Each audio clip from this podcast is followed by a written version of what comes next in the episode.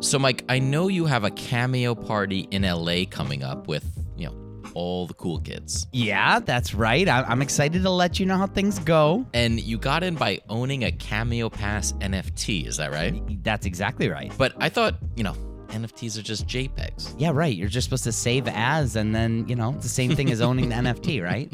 Uh, no, I, I, hey, you know, I actually didn't understand it all until I realized that I could use one of these NFTs to actually get in an exclusive party in Beverly Hills. That that kind of changed my thinking. Yeah, so you can you could do that and a whole lot more, I guess, by holding these NFTs. So we're going to take a look through some of the more, let's say, exotic use cases for NFTs so we can fully understand the power of them. And then we're going to follow you to Beverly Hills next week. All right, well, let's roll that intro. Welcome to Rocketship.fm.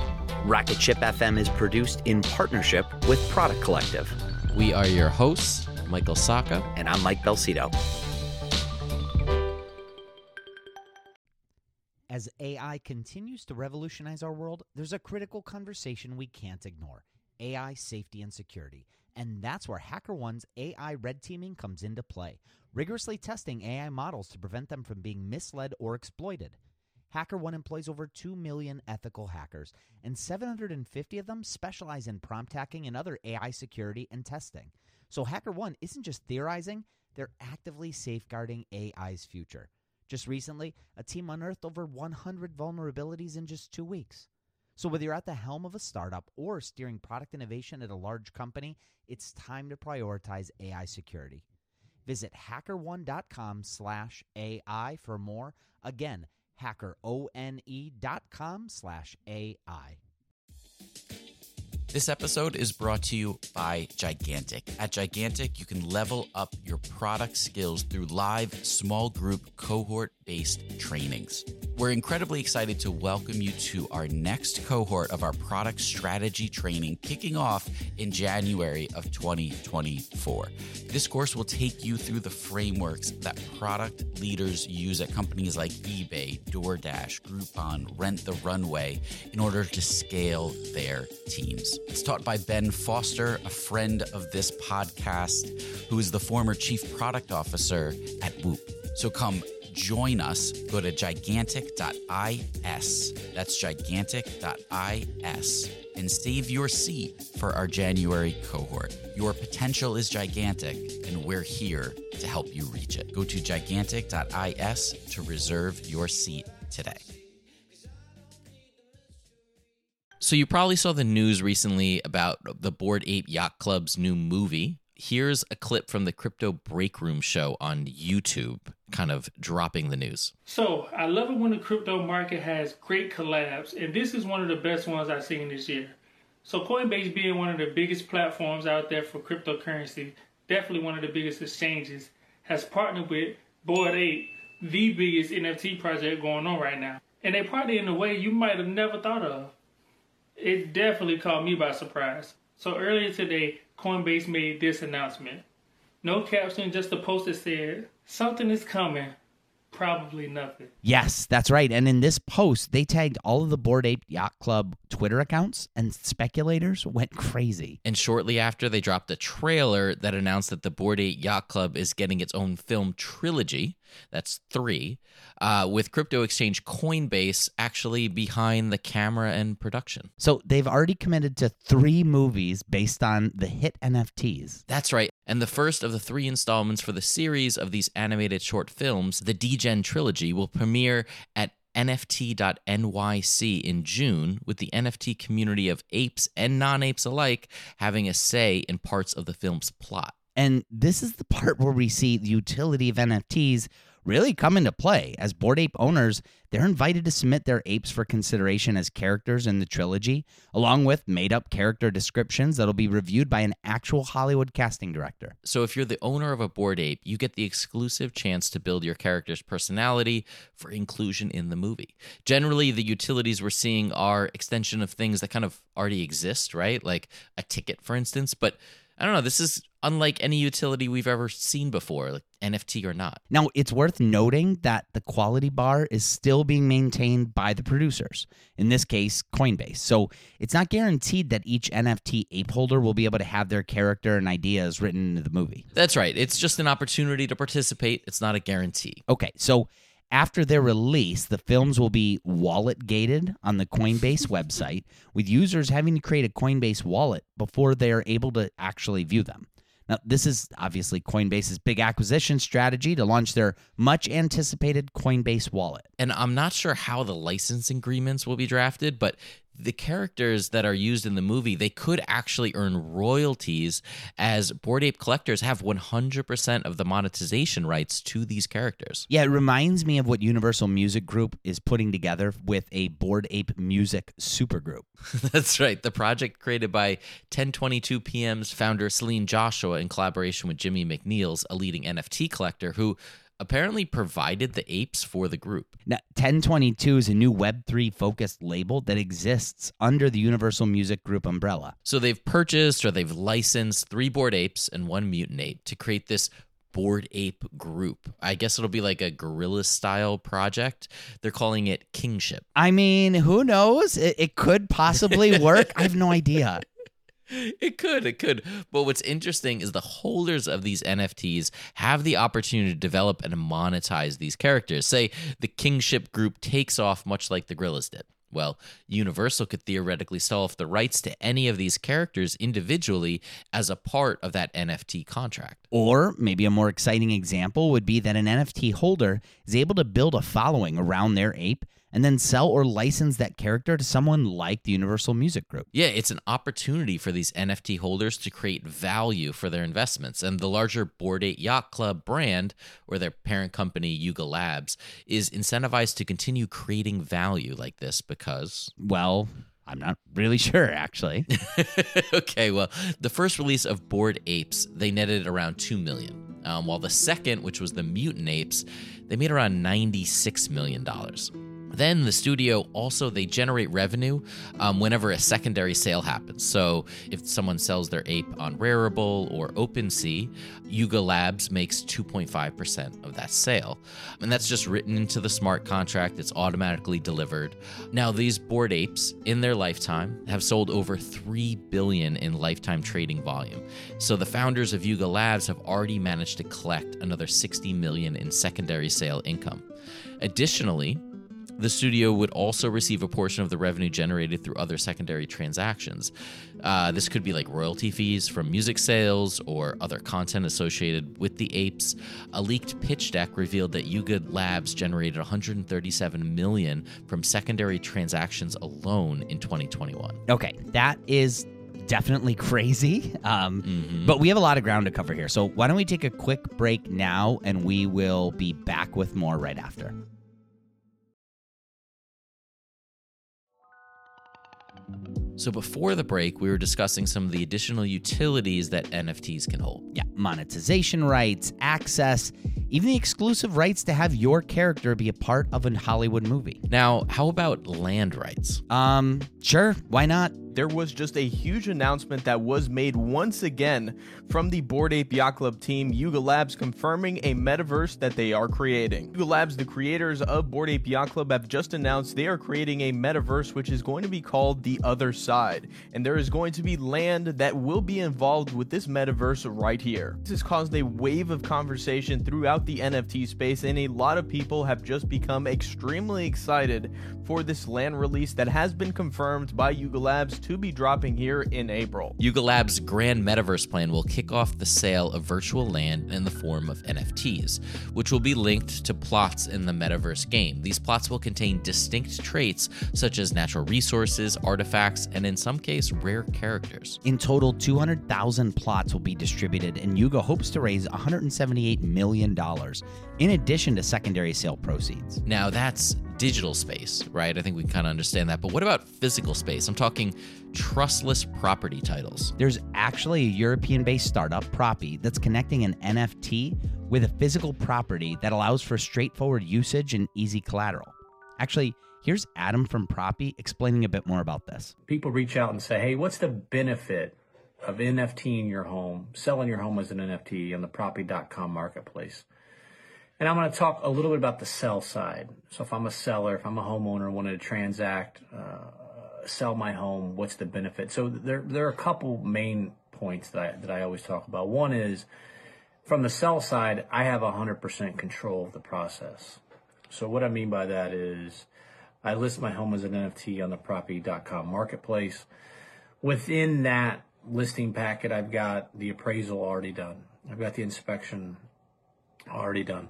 I've got all of my legal and, and title and escrow docs already done. I place the home into the NFT on the platform. If I go to sell that house at the date of transaction, that's the date of closing. When my house goes live, on the marketplace, the end of that day, I get funded wallet to wallet. It's pretty crazy. Propy offers a transaction platform with which each NFT comes with access to ownership transferred paperwork.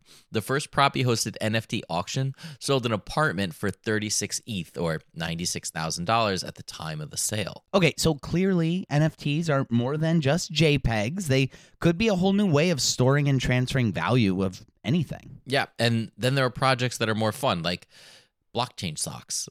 so here's a clip from Gail from uh, the YouTube channel Hyperchange on this innovative idea. What up, Hyperchange? Welcome to another episode. Today we are talking about an insane story.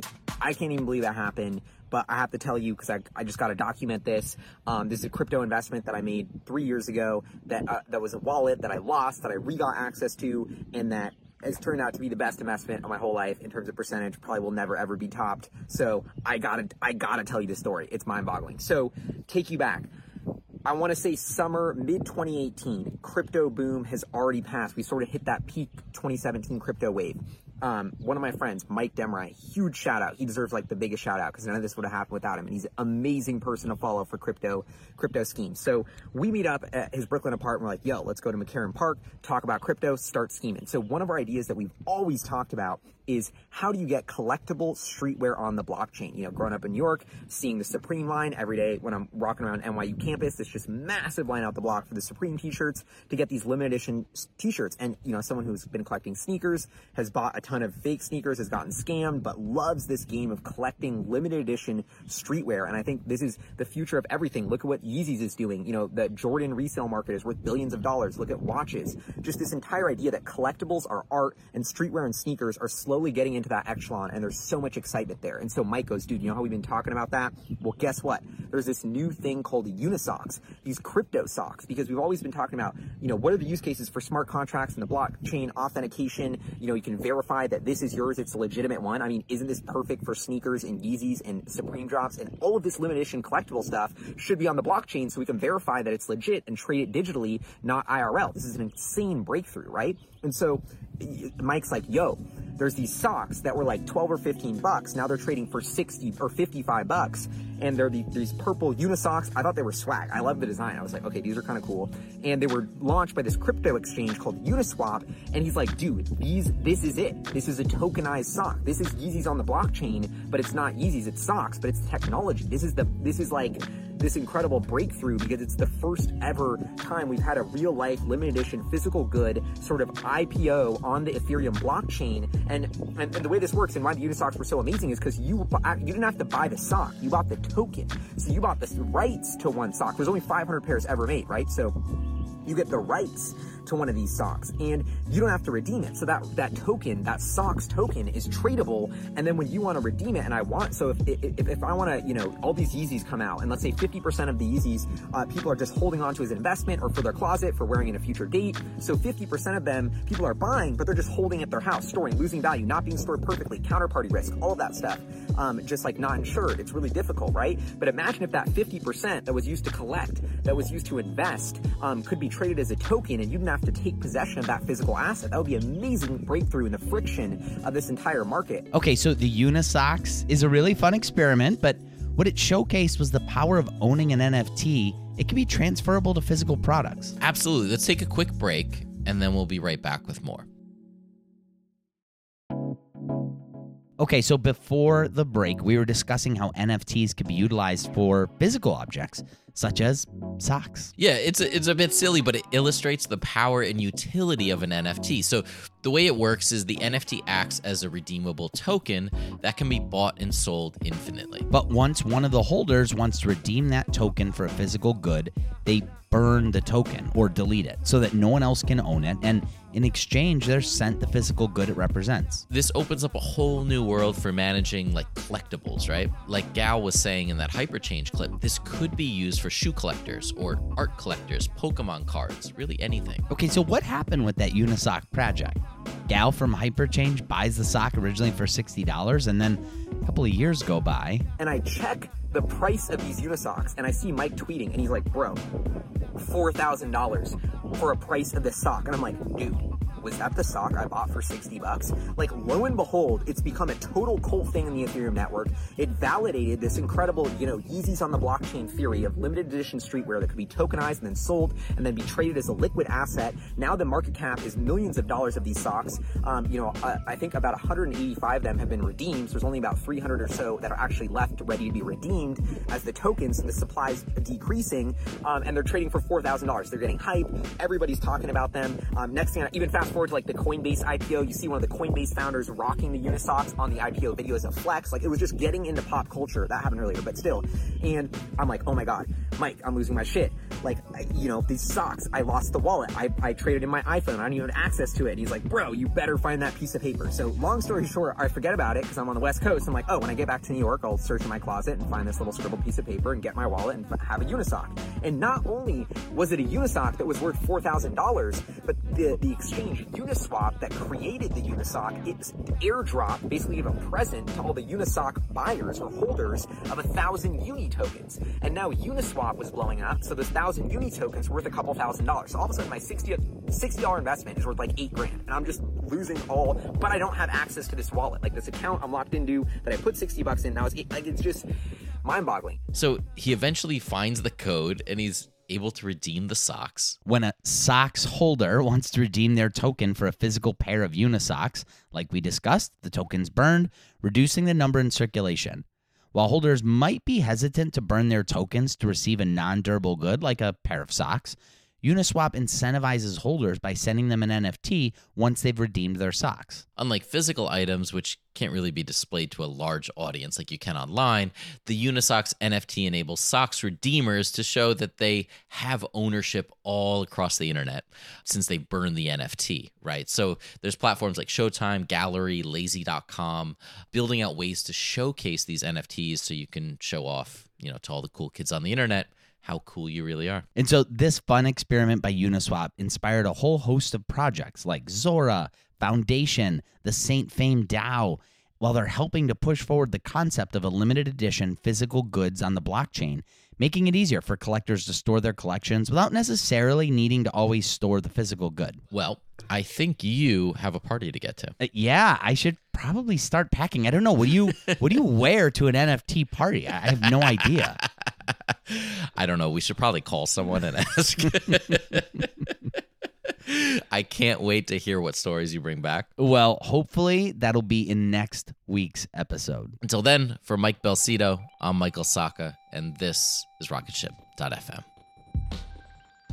Thank you so much for listening to Rocketship.fm. It is your support that keeps the show going. If you can, take a second and leave us a review wherever you listen to podcasts. It helps out the show so much. We're also part of the Podglomerate Network, and if you'd like to listen to more great shows from the Podglomerate, go to thepodglomerate.com to see the full show listings. Rocketship.fm is produced in partnership with Product Collective, a community for product people.